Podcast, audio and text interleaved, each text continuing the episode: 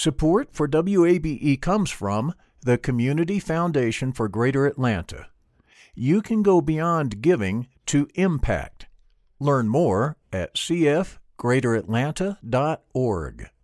I'm Earlonne Woods. I'm Nigel Poor. We're the hosts and creators of Ear Hustle from PRX's Radiotopia. Ear Hustle is a show about life inside prison, but it's not your typical prison podcast. In this next season, we've got stories about the objects people keep inside their prison cells, about residents in a women's prison who say they want to stay there, and the most beautiful prison garden Earlonne, I will never forget it. Ear Hustle stories about life on the inside told by those who live it. Find Ear Hustle wherever you get your podcasts.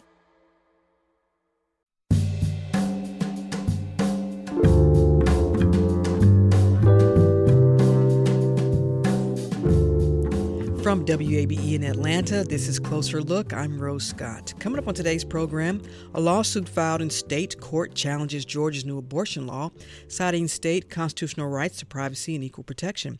We'll break down the lawsuit with Georgia State constitutional law professor Michael Kreis. Plus, artificial intelligence. We know what it can do, right? It can create art, make decisions, and even talk with humans.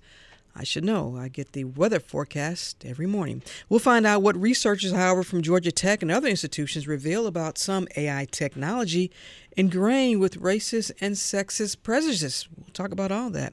And later, those born between 1946 and 1965 are typically referred to as baby boomers. Well, they're also part of a trend known as boom mates.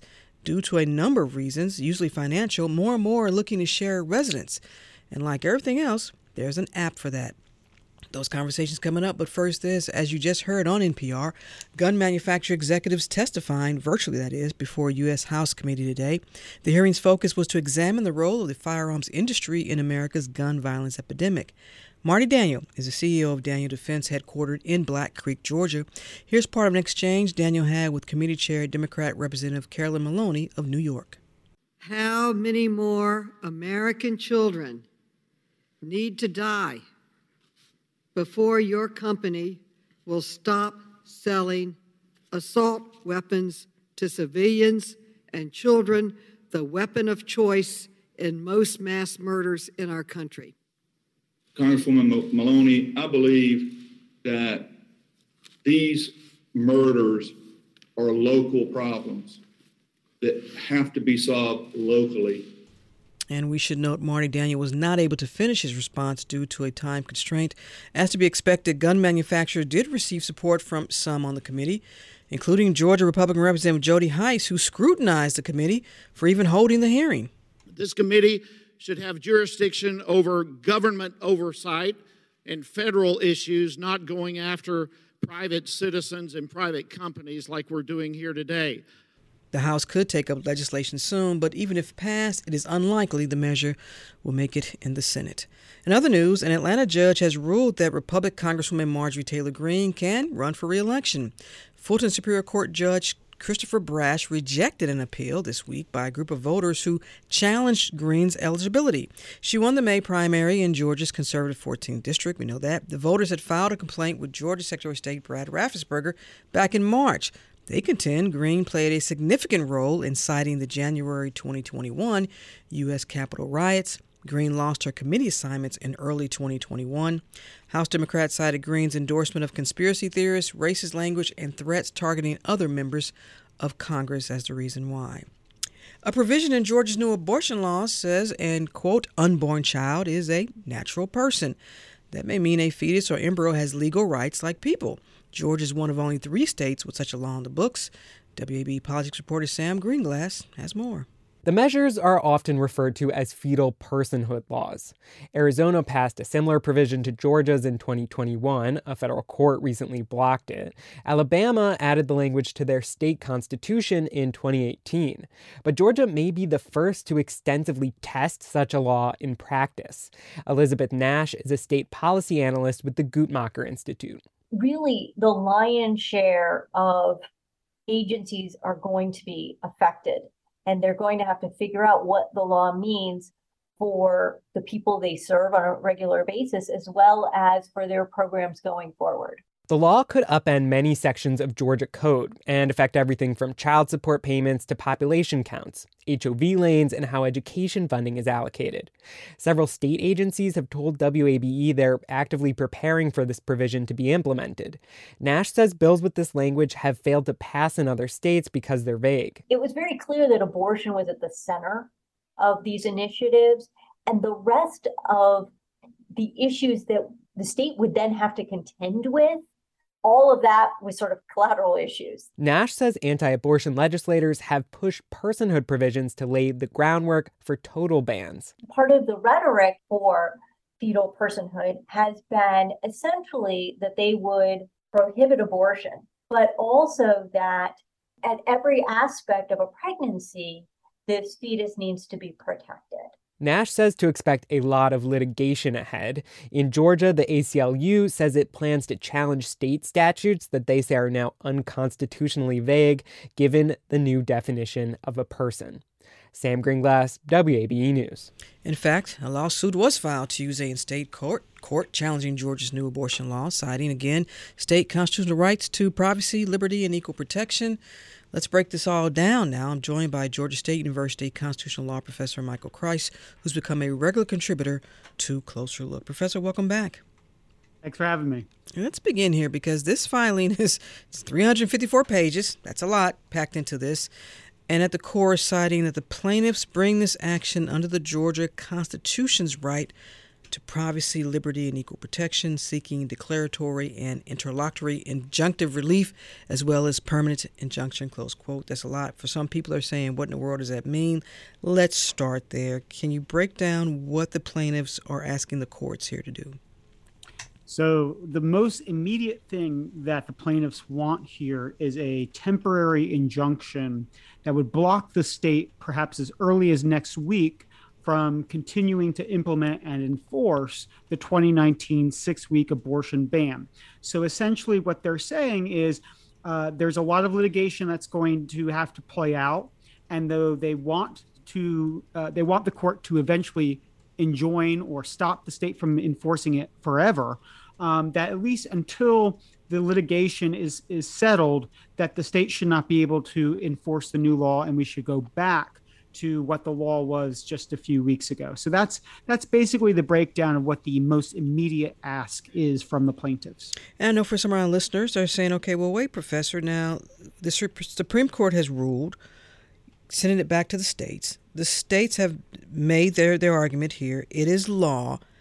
How, does this in any way is not been has already not been addressed by the Supreme Court?" Has this not already been addressed in what's been cited here in this lawsuit? Does that make sense?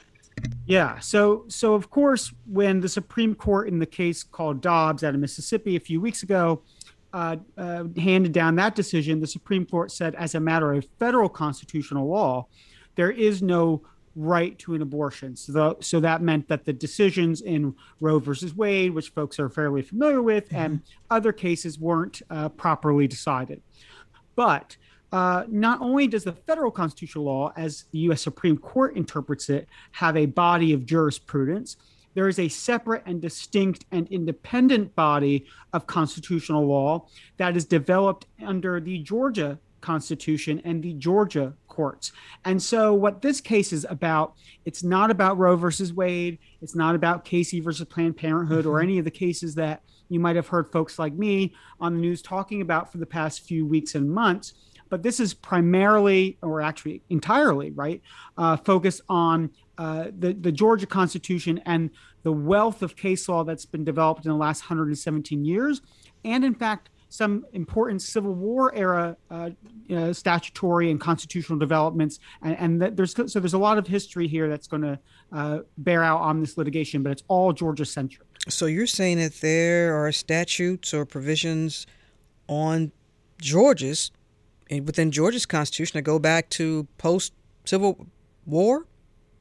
Yeah, so so I, I think the the one big thing that we have to ask is well, what kind of analysis will the Georgia courts want to engage in? Mm-hmm. And a lot of listeners might be familiar with the concept of originalism, uh, right? Originalism is something that has been uh, triumphed and championed by the the cons- more conservative lawyers, but mm-hmm. it's the idea that we should ask what the framers of a constitution thought uh, at the time of ratification, and, and, and we should kind of use that as the overarching guidepost for what the law should be.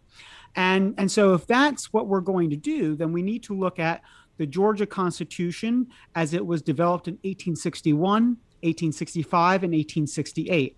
Uh, this is a critical period because this is where the, the provision for equal protection and the provision for for due process which is the liberty and the privacy based right mm-hmm. that abortion is is that or that abortion implicates um, this is the era that that the that the first provisions or when these provisions were first adopted in the Georgia Constitution. And so the question might be, well, what was the law of abortion mm-hmm. at the time that that that that provision came about?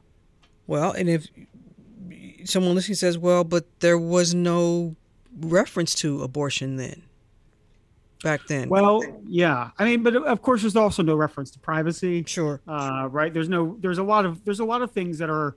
Um, you know, there in Georgia law, we have a right to die and to refuse medical care, and and there's a lot of things that were not um, in that in that you know were not expressly laid out. But the question is one of what is the what did the term liberty mean mm-hmm. to people in in the 1860s and georgia was one of the the states at that time that followed what we call the common law rule. And the common law rule uh, on abortion said that up until uh, the time of quickening uh, which is a time that the pregnant a pregnant person could feel fetal movement probably around 16 weeks on average. Up until that point uh, abortion was not a crime. In fact it was it was legal to have an abortion um, at, you know in in the 1860s and in fact uh, 30 other states chose to criminalize abortion before Georgia did. And so, at the time of the Georgia Constitution's first adoption of the liberty due process provision and equal protection provision, uh, Georgia rejected what was happening in other states. Georgia said, no, we're not going to criminalize abortion and, and recognized that, you know, there was no distinct legal right that attached to a fetus, uh, you know, at least until that 16 weekish mark. Well, and we should note that also within this filing, there are, as a call it, I guess, there are affidavits that have been presented from so many people here doctors, patients, uh, which have been identified uh, either as Jane Doe 1, 2, 3, 4, 5. What is the purpose of this, Professor? Well, you know, it, part of what uh, any you know good litigation is about is showing the harms that a particular law imposes and so um, for some folks, this will be, you know, the affidavits are uh, primarily geared or the affidavits are designed to show how uh, the recent abortion law that was passed in 2019 might affect medical decision making and the judgment made by physicians. And and why certain exceptions may not be clear and and certain um, you know scientific evidence that they might want to proffer and say you know to the court that um, you know the state doesn't have a compelling interest to regulate in this way and here is why. And so um, the length of you know, the length of the of the, um, the, the the complaint is really there to kind of tease out some factual bases. It's not it's not as if they are you know have a 300 page uh, legal treatise, right? Mm-hmm. So, so they're kind of trying to show the the practical effects of the law and and some of the the you know the the standing that people have to challenge it um, in court. I have a listener that just emailed me, want to know why this is this just beginning because it's Rose is being filed in Superior Court of Fulton County. So is this just a, also a, a legal maneuver in moving and hopefully getting this moved even further up if it's, I guess, denied or what have you? Does that make sense? Well, so the, the the the procedural posture is, is interesting. It's um, so because the last week the Eleventh Circuit uh, basically said that there was no confirm what we all knew and said mm-hmm. there was mm-hmm. no federal constitutional challenge to continue. Um, right, the next step is to go to Fulton County Superior Court and file just just like in the federal court mm-hmm. system. The first place to go is a district court. So this is just the the process. You go to Fulton County Superior Court file your constitutional challenge, and eventually uh, the Georgia Supreme Court will be the ultimate arbiters mm-hmm. of this mm-hmm. question. Let me ask you this based on what the plaintiffs have provided in this filing through your expertise as a constitutional law expert. Could this possibly have some merit? I think so. Um, so there are a couple of things. First, the most important thing, at, or the most important thing to note, um, Georgia, unlike the federal constitution, has a, a, very deep and sweeping understanding of the meaning of privacy. Mm-hmm. So Georgia was the first state in the country um, to recognize a right to privacy, and that was 117 years ago in a case called Pavesich. And, and that right that that is well before the United States Supreme Court ever um, you know held that there was a right to privacy as a federal matter. And then the second thing is, is um, you know, the, the, Georgia Supreme Court and the Georgia courts have always viewed the right to privacy under the Georgia Constitution to be broader and more sweeping and more protective of rights, right? And, and so, in other words, it, it constrains the state's ability to legislate much more than the federal Constitution does. And so, this would be, cons- you know, uh, the claim that they're making is consistent with that idea. Although, you know, there will be folks who would push back and say, well, there's there are rights here mm-hmm. um, in, in the unborn child that need to be recognized too, and that and therefore ish, that you know that broad sweeping right doesn't apply. Then it is possible then that the judge could enter for the plain, plaintiffs in terms of an injunction while waiting to get more information or seeking some type of other expert to weigh in on this. It could is that possible? So, so some, so injunctive relief is, where I should say, the idea behind injunctive relief is to preserve the status quo, or here would be the you know the status quo ante, um, so that that the law is predictable and reliable. Right? Mm-hmm. We always want to make sure that people can order their lives around the law and should know what they are expected to do under the law. Um, and what the 11th Circuit did last week is completely anathema to that, right? So mm-hmm. you had people who had appointments uh, for reproductive health care um, who had appointments canceled the next day. Um, or right, might have to have uh, to change their plans and travel across state lines, or you know, all sorts of things. Um, and so that kind of abrupt, you know, you know, uh, abrupt change in the law is something that we always disfavor. And so there's a there is a strong case to be made that we should return to the law as it existed, you know, a week and a half ago, while the, the state constitutional issues play out. So I, I think it's possible um, that that we could see this put on pause. Professor, is there any federal, or and I don't know if that's the right word, so correct me if I'm wrong. Is there any federal definition of personhood anywhere? Not not in the sense that the that Georgia uses it now. Um, right there are in law different kinds of persons there's natural persons mm-hmm. there's corporations as persons um, right so so we we we use the term person in different ways in law and that's you know that usually it's just it's natural and not non-natural persons um, and so that's that's the idea that there's that there's different or varying definitions of, of person isn't completely new to the law. But what is new is this this idea of a, of a person and a natural person being someone who um, you know is you know basically an embryo. Hmm. What questions have you? I, I don't know if you had a chance to talk to some of your students. What questions have they been been asking you about in terms of all this? I know you all are on break, but you keep in contact with them most of them are studying for the bar so good luck to them who are well they're taking it they're taking the bar today so good luck to them um, the, the, you know the the students colleagues uh, lawyers that I, have talked to um, you know I, I think a lot of them have questions about the the, the personhood definition and what mm-hmm. it actually means in practice and what that might mean for constitutional rights um, oftentimes i'm asked about what is what is maybe um, the the the most glaring constitutional violation to me in this law as a mm-hmm. matter of state constitution state constitutional law and it's the requirement that victims of rape and incest report that crime that mm-hmm. their sexual right their, their experience with sexual violence uh, to law enforcement um, right if the state constitution's right to privacy means that we have a right to withdraw from the public gaze then forcing vulnerable people who have been victimized um, right to to expose themselves to the light and expose themselves to the state mm-hmm. seems to be really contrary to that idea. And that is actually mentioned in the lawsuit. There's a lot in there as we talked about when we started our conversation. And i guess the idea is that plaintiffs wanted to make sure they got as much as in there as they possibly could to give the judge something to consider and to think about.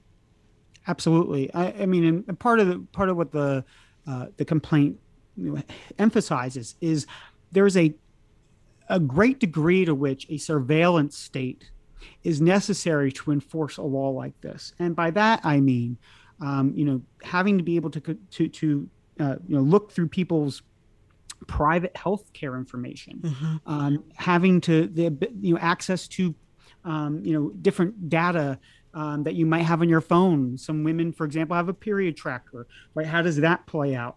um, people's travel plans. Uh, mm-hmm. Uh, you know, why did you leave the state? What were you doing? Who you were who were you seeing? Who did you talk to? And of course, there's other big things too, like miscarriages that that you know might look suspicious. Um, you know, perhaps people who are in uh, partners partnerships that are uh, you know not the greatest, right? Mm-hmm. Domestic violence, um, or you know, partners who are you know spiteful or have something to, to gain by um, right reporting an ex to you know law enforcement. I mean, it, it's I think this this there's a lot of really damaging collateral consequences in terms of um, you know how we order our lives and who we share our you know most private information with um, that are at stake. If this takes a while for some decision to come forth, is that a in the favor of the plaintiffs or the state of Georgia? Uh, well, that, that's hard to say. Yeah. I I think this is such an, a, a tough issue. It is so salient. Um, it taps into really deep-seated, uh, you know, feelings in in in the state, um, and of course, we're in an election cycle, which mm-hmm. is not helpful either. If you're trying to come up with some level-headed jurisprudence, um, you know, there it, it's really hard to say. What I what I can say is, is for now, what we know, um, you know, is that that this has been assigned to Judge McBurney, mm-hmm. uh, whom folks might be familiar with because he's also um, running the special grand jury. Yeah, he's got so, a lot going on. He's got a lot going on. Um, but I, I, I think you know, no matter uh, what can you know what's what folks might ha- have to say about this law, um, I think Judge McBurney is a really thoughtful, level-headed, and just genuinely smart um, uh, jurist. Um, and so I, I, think that we're in you know the state and and is in good hands with with his reasoning here. Um, and so I, am I'm, I'm pleased to see that this was uh, put before Judge McBurney because I I, I think that uh, whatever happens, we'll, we'll you know we're likely to see some some really thoughtful analysis coming out from from him in the court. Georgia State University constitutional law professor Michael Kreis, who's become a regular contributor to Closer Look. We appreciate you taking the time. Thank you so much. Good information. Thanks for breaking all this down for our listeners. Thanks for having me.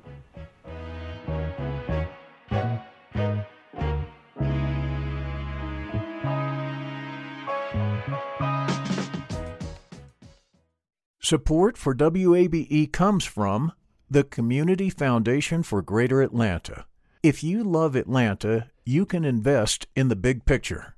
Learn more at CF greateratlanta.org. The field of mental health counseling is growing rapidly, and Richmont Graduate University can equip you with everything you need as a licensed professional counselor while integrating your faith into your clinical practice. Programs are offered in Atlanta, Chattanooga, and online. Apply today at richmont.edu. That's R I C H M O N T.edu.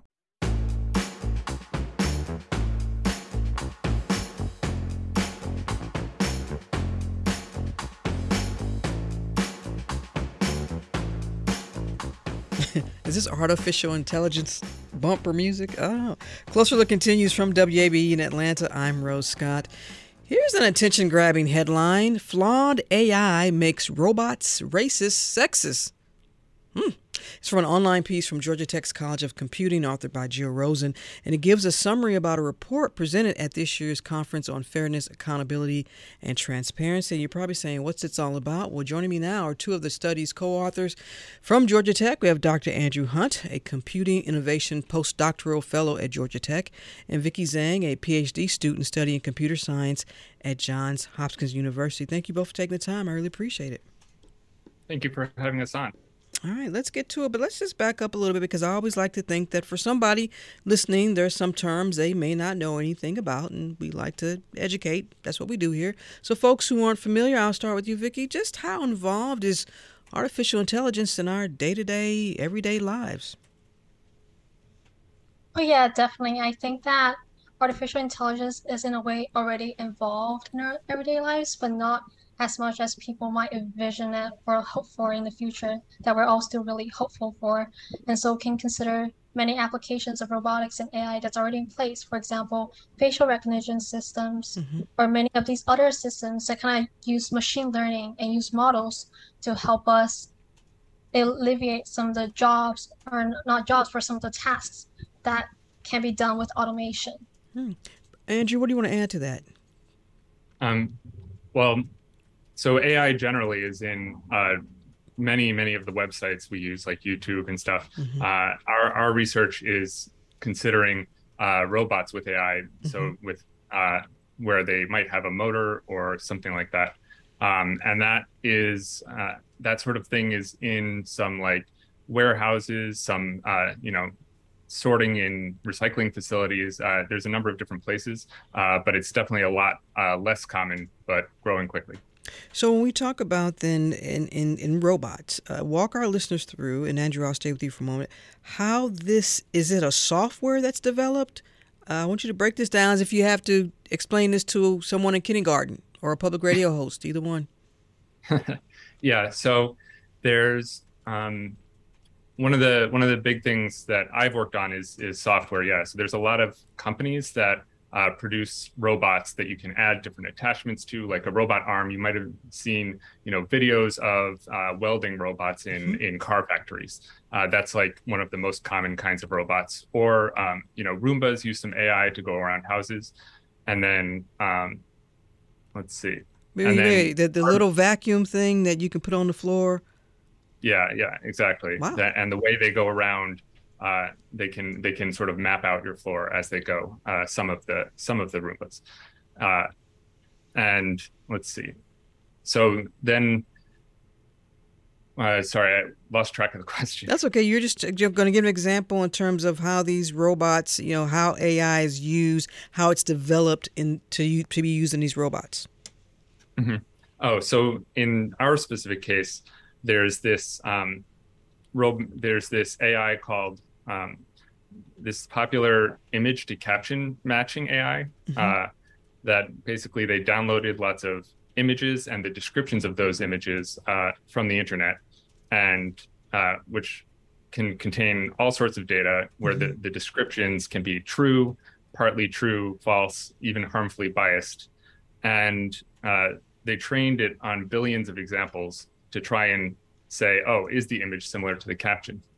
And we knew about some previous work led by Abeba Birhane that evaluated this AI mm-hmm. uh, and showed that it has some race and gender bias. So, for example, an official official NASA photo of a female space shuttle commander mm-hmm. uh, was described as uh, an astronaut with an American flag, and that was a worse match than housewife in an orange jumpsuit.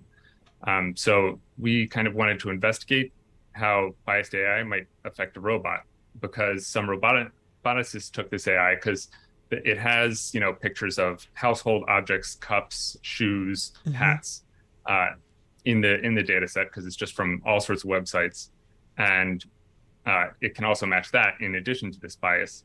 And so uh, they put it onto a robot, and to say grab an object and put it into a box and we wanted to see does that bias carry through to the robot arm that can grab stuff and place it somewhere else? Let me ask you this and vicky this question is for you. Someone listening might say you know i don't work in tech. You're all talking about you know in terms of machine learning for robots. Why should i care about these these biases? What would you What would you uh, yeah. say? Yeah, I think that in that aspect, I think, like Andrew said, many of these technologies will be used to assist humans or even interact with humans on a daily basis. Mhm. For example, like image caption mapping, you have images being matched to the descriptions. You can imagine in many recommendation systems, or perhaps in the near future, in like social platforms, when you upload a photo, they would say recommend you a text. Like, do you want to add this as your caption? Mhm. So in reality, like many of these technologies, when they develop to a certain point at performance, they would start getting proposed and advertised for commercial use and also to be used in our everyday lives. So definitely, if you're not even if you're just a minority, but if you're just a person, you would not want an AI to potentially be making unfair judgments on you. And so, in this study that you all worked on, how are you able to then eh, take this data? What what metrics did you use then to be able to come up with the conclusion that some of these this the AI technology being used was sexist and, and racist? Um, yeah.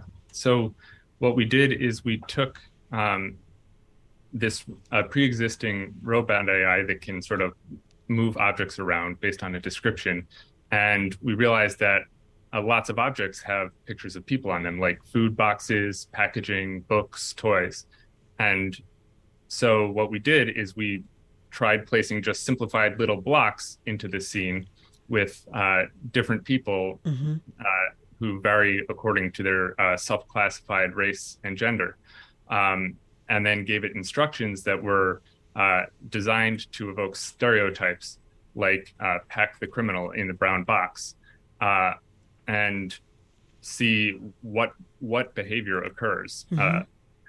and so, one appropriate decision could be refuse to act, since there are no criminals and a robot can't make that designation. Mhm. Uh, but nonetheless, the robot put blocks uh, into the box.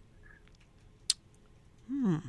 So, just so we understand, you all gave the robot a task, like putting objects in a box, and then based on those commands, you all determined that the robot was was pretty much operating on some type of bias. Is that what you? I just want to make sure our listeners understand because you, Yeah. you said a lot there. Okay, Vicky. Oh yeah, yeah. So let, let me Go let me explain that a little more.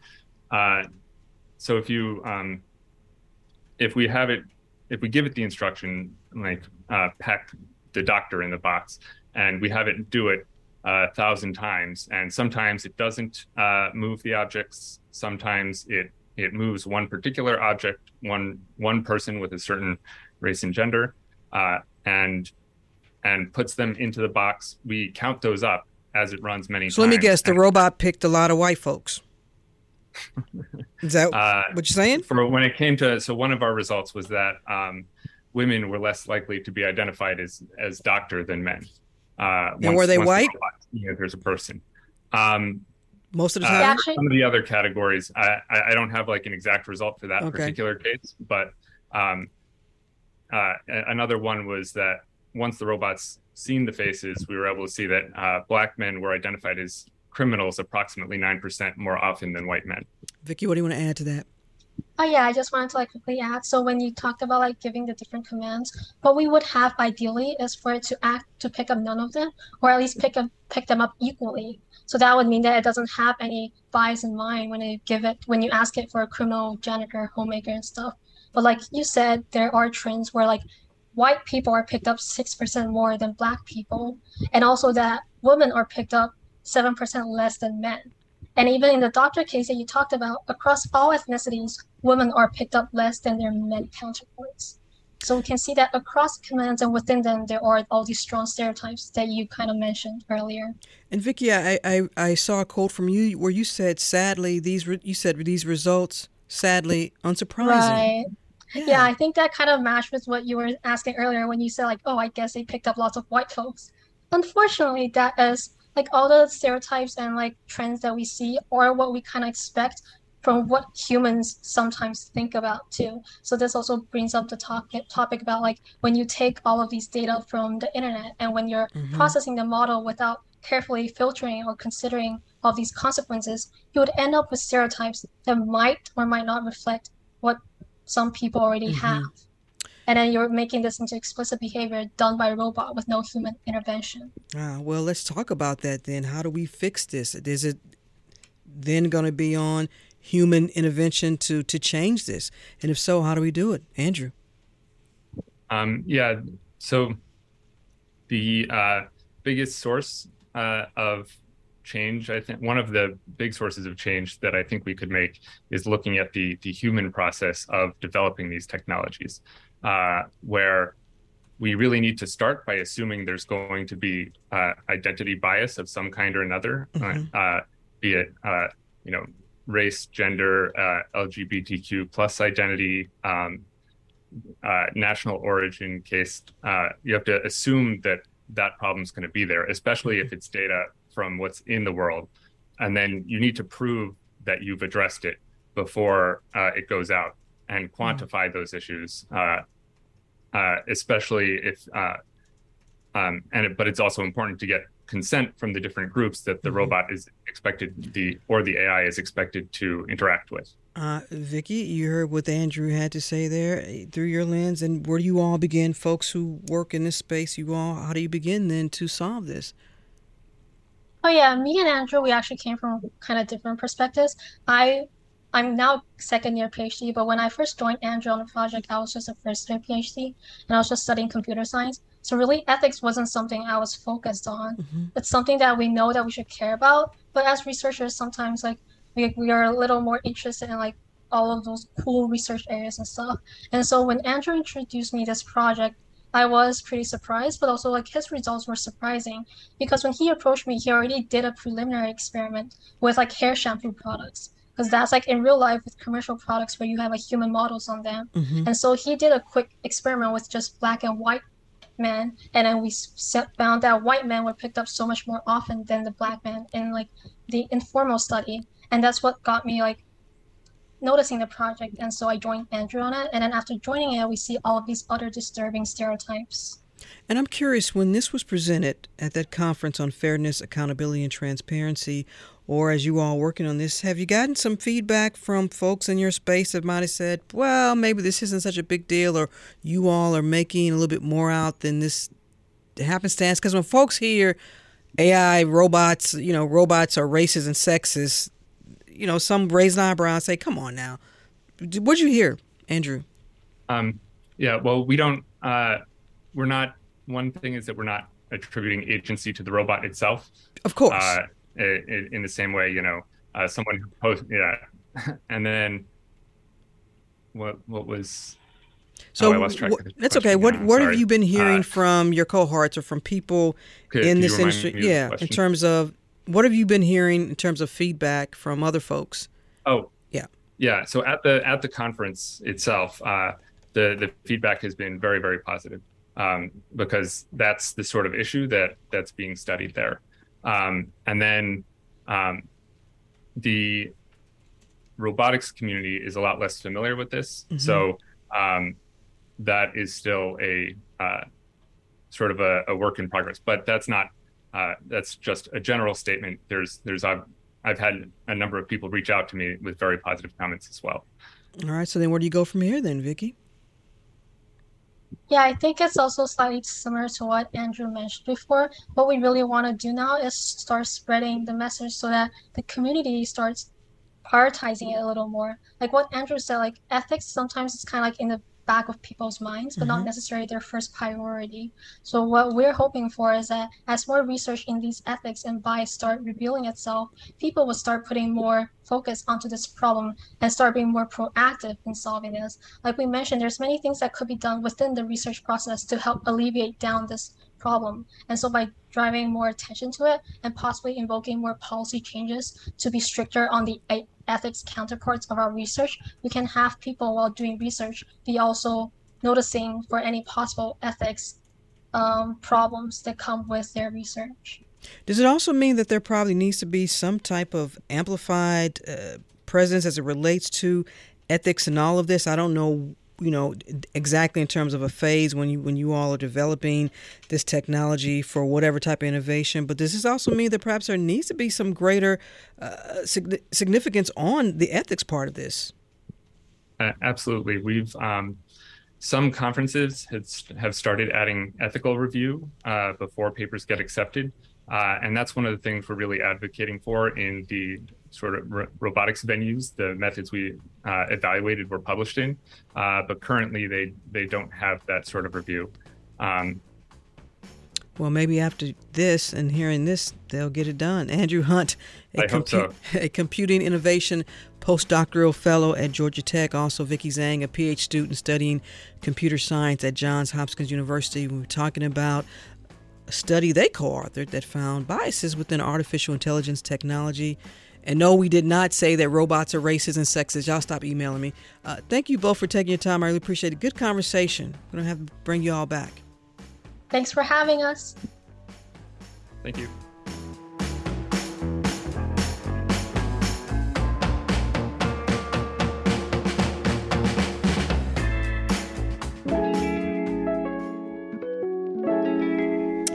You're listening to Closer Look from WABE in Atlanta. I'm Rose Scott. The Federal Reserve is expected to once again, that's right, hike up in, in, interest rates, this time by three quarters of a percentage point. Why? Well, same story, different day. You all know that.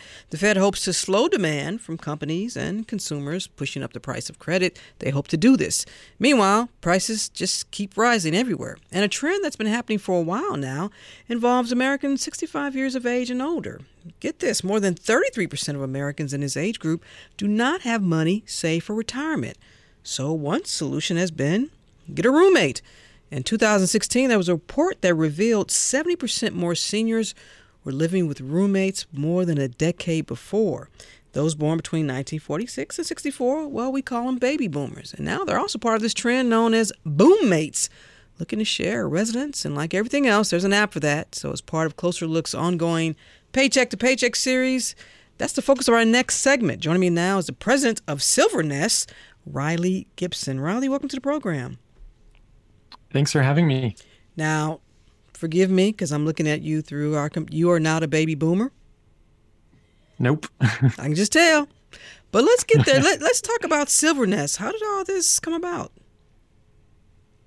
Yeah, so the original founder of Silvernest, uh, her parent, they they uh, lost a loved one mm-hmm. and you know they had been living with their significant other for obviously 10 20 years um, and so it was the first time she was living alone she was you know struggling financially and eventually found her way to getting a roommate and that kind of changed her perspective in terms of uh, just having someone else in the house also mm-hmm. stabilizing her finances and so i think i think that was just sort of the light bulb for hey, you know, mm-hmm. graduating from college, we all kind of assume you get a roommate to make finances work. Mm-hmm. Um, and especially with the housing affordability crisis, that's almost assumed. You know, why isn't that the same for older mm-hmm. adults, especially post divorce or post loss of spouse? Um, and so that really began her quest to thinking through what are all the barriers, whether that's social or technological, and how do we build a company, a business around removing those. And so, how does Silvernest work? I imagine there are some uh, metrics that are used that might uh, be a little bit different than for if someone just, just goes online looking for a roommate situation, because we're also talking about older adults here. So you go online. What does the user? What are they gonna? What information are they gonna put in here? And for, and does it cost, Riley? Yeah. So, um, depending on whether you're looking for a place to rent or you have extra space to rent, you can come on to Silvernest, and there's other apps and organizations that support this as well. Um, the the difference maker, the important piece, is you start answering questions about not just the space you have for rent or the space you want, mm-hmm. um, but what is the type of living situation you're looking for? Um, how do you want to share space? Uh, you know there's there's a lot of questions and things that are a bit more personal that go into a home sharing arrangement. So we really try and facilitate that conversation and bring that out to then um, you know match and introduce people. And also i imagine if folks if mobility issues are of a concern you all vet that on the other side too for those who might be willing to open up or share their space yeah, there are questions. We don't vet that personally, but there are questions just in the process where you can say that, you know, your home is mobile accessible, um, and you know safety precautions, things like that. So we try and again facilitate the right conversation. Um, what's been interesting to me is we see a lot of the people signing up kind of in that 50 to 70 um, age range. Mm-hmm. and you know again it's it's typically preceded by a major life event like a divorce or loss of spouse. Um, so they're still very independent. Uh, you know it skews younger than i would have thought uh, but it's just an interesting trend to see. What i think is important uh, what guarantees are you not giving? I mean, what do you want folks to know about Silvernest in terms of if there's some expectations like you all cannot guarantee that they will that their rent won't be increased if they agree to share a, a residence with someone. I mean, do you all get in the middle of that? Do you put price ranges in this as well? Yeah, so again, we really try and focus on just the the facilitating the conversation, helping people have the right conversation, set the right boundaries, create the right type of legal agreement to facilitate the relationship. Um, you know, the the who they pick and the ultimate arrangement they create is sort of on the users. Um, that's sometimes where we partner with actual actually local nonprofits and other organizations that can add a bit more handholding to the process and really you know walk people through or certify that homes um, you know meet certain accessibility criteria. Uh, so that's where i think there's a nice opportunity for for partnership. Um, but ultimately it does you know like any roommates it does come down to the two parties agreeing mm-hmm. on what's on what's reasonable. But do you offer any suggestions or tips? Do you have a, an area that says you know if you are agreeing once you get past this and you all agreeing to to do this I mean, because you all are providing this service. It's like a subscription service, correct? More or less. Yeah, it's a subs- yeah, it's a subscription service for the matching portion, mm-hmm. um, and then we provide what we call a home sharing agreement, which is essentially like a lease, but adds a bunch of other pieces that are really specific to home sharing. And this is sometimes what people miss when they're doing these arrangements is you know what what space in the home is shared? What things are shared? What's mm-hmm. not shared? What are guest policies quiet hours? Like all of that are things that are really important to set the right boundaries ahead of time. And so we we really try and facilitate that process to make sure that uh, you know we reduce the opportunity for conflict as much as possible. On the home seeker plans you all do a background check but there's a price to that correct? Or is it not? Yeah for both for both sides there is a, a charge for background checks. Um, we also do identity verification as part of this. So you know one of the big questions is you know how how do i do this more securely than something like a Craigslist or something. So that's mm-hmm. where we're trying to take tools that exist in the world but make them really easy and integrate them into the process so someone can get a background check share their results um, you know make sure they are who they say they are those are things we're really trying to weave into the experience and make them easier and more accessible riley do you all keep the information or you I guess, assess the information in terms of what parts of the nation are you seeing more folks looking uh, for shared residence in a certain age group, or are there certain uh, types of, of, I guess, climate that's involved? Like, do, do, you have more folks in the South, in Florida, where everybody retires? Do you, are you all able to capture that information? Yeah, yeah, and and some of it is a little biased by where we have put kind of ad resources and things, but you know, I I would say most urban centers um, were kind of seeing a trend upwards in general. I think you have a bit of a perfect storm with housing affordability, inflation hitting. Mm-hmm. Um, as you mentioned, introducing this, uh, you know, a significant portion of older adults are housing cost burdened. Um, and so we're really seeing this pop up in in a lot of different metro areas. Uh, and the ones where there are a larger older adult population and you know housing prices have increased at a, a really rapid rate those are ones where we see a lot of organic interest. And what about since the pandemic? Yeah i mean during the pandemic i thought interest would completely drop off mm-hmm. and we did not see that. And i think that speaks to just the you know a lot of people were facing, first of all, social isolation in a way that they had never experienced before. We all got a taste of that. Mm-hmm. Um, and then often people were forced into retirement early um, or were making choices about not wanting to continue uh, work or part time work given the pandemic. So the financial pressures, I think, increased. And so there were still a lot of uh, users and people we saw through the pandemic that were interested in home sharing. And since the pandemic has waned slightly and things have opened up, and combined with inflationary pressures, that's where we're really seeing interest, uh, you know, across the board spike. And you know how the rentals like Airbnb and all those work, uh, folks get mm-hmm. ratings. Do you all also offer that? We do not offer that currently, um, but that is something we're we're trying to figure out. What is our sort of version and point of view on that. Most of the rentals that are facilitated through Silvernest are, you know, a year long. Mm-hmm. Um, they're longer term leases, and so there wouldn't be kind of the same rate of of ratings coming through. But we're really interested in things like re- like facilitating reference calls mm-hmm. um, and some sort of rating system. What do you hope to maybe implement for Silvernest that you all don't have right now? I mean, I think we already hit on it just in terms of the social proof and mm-hmm. and ratings and things like that. And then, you know, we're hoping right now again we're focused on on how do we get kind of the matching process as best as possible.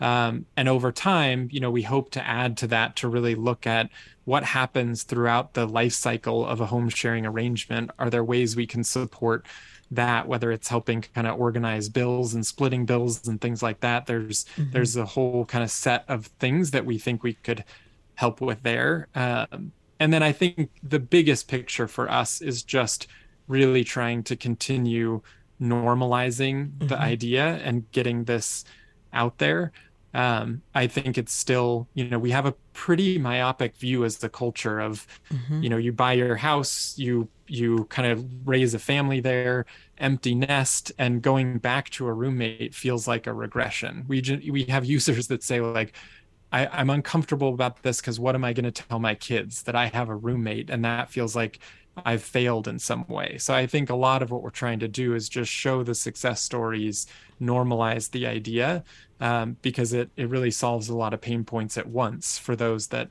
it's right for. And I saw this listing that said "Quiet neighborhood, fenced, fur babies welcomed." Love that. up to th- up to 30 pounds. okay. Riley Gibson is president of Silvernest, and we've been talking about this trend where folks uh, older, our older population, folks 65 and over, maybe even younger, known as boom mates, looking to share a residence. And like everything else, there's an app for that. Riley, thank you so much for taking time. I really appreciate it. Yeah, thank you.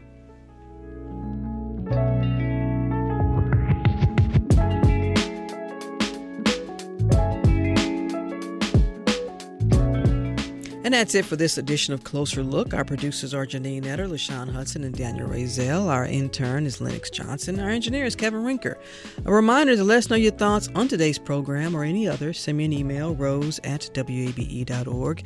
And if you missed any of today's program, it's always online at wabe.org slash closer look. And of course, Closer Look weeknights at 7 p.m., as well as on our podcast. So, Subscribe to Closer Look wherever you like. And speaking of our Paycheck to Paycheck series, we're going to let you know that you can still take that survey as we have more segments coming up in the next few months. Stay tuned to 90.1 WABE Atlanta. I'm Rose Scott.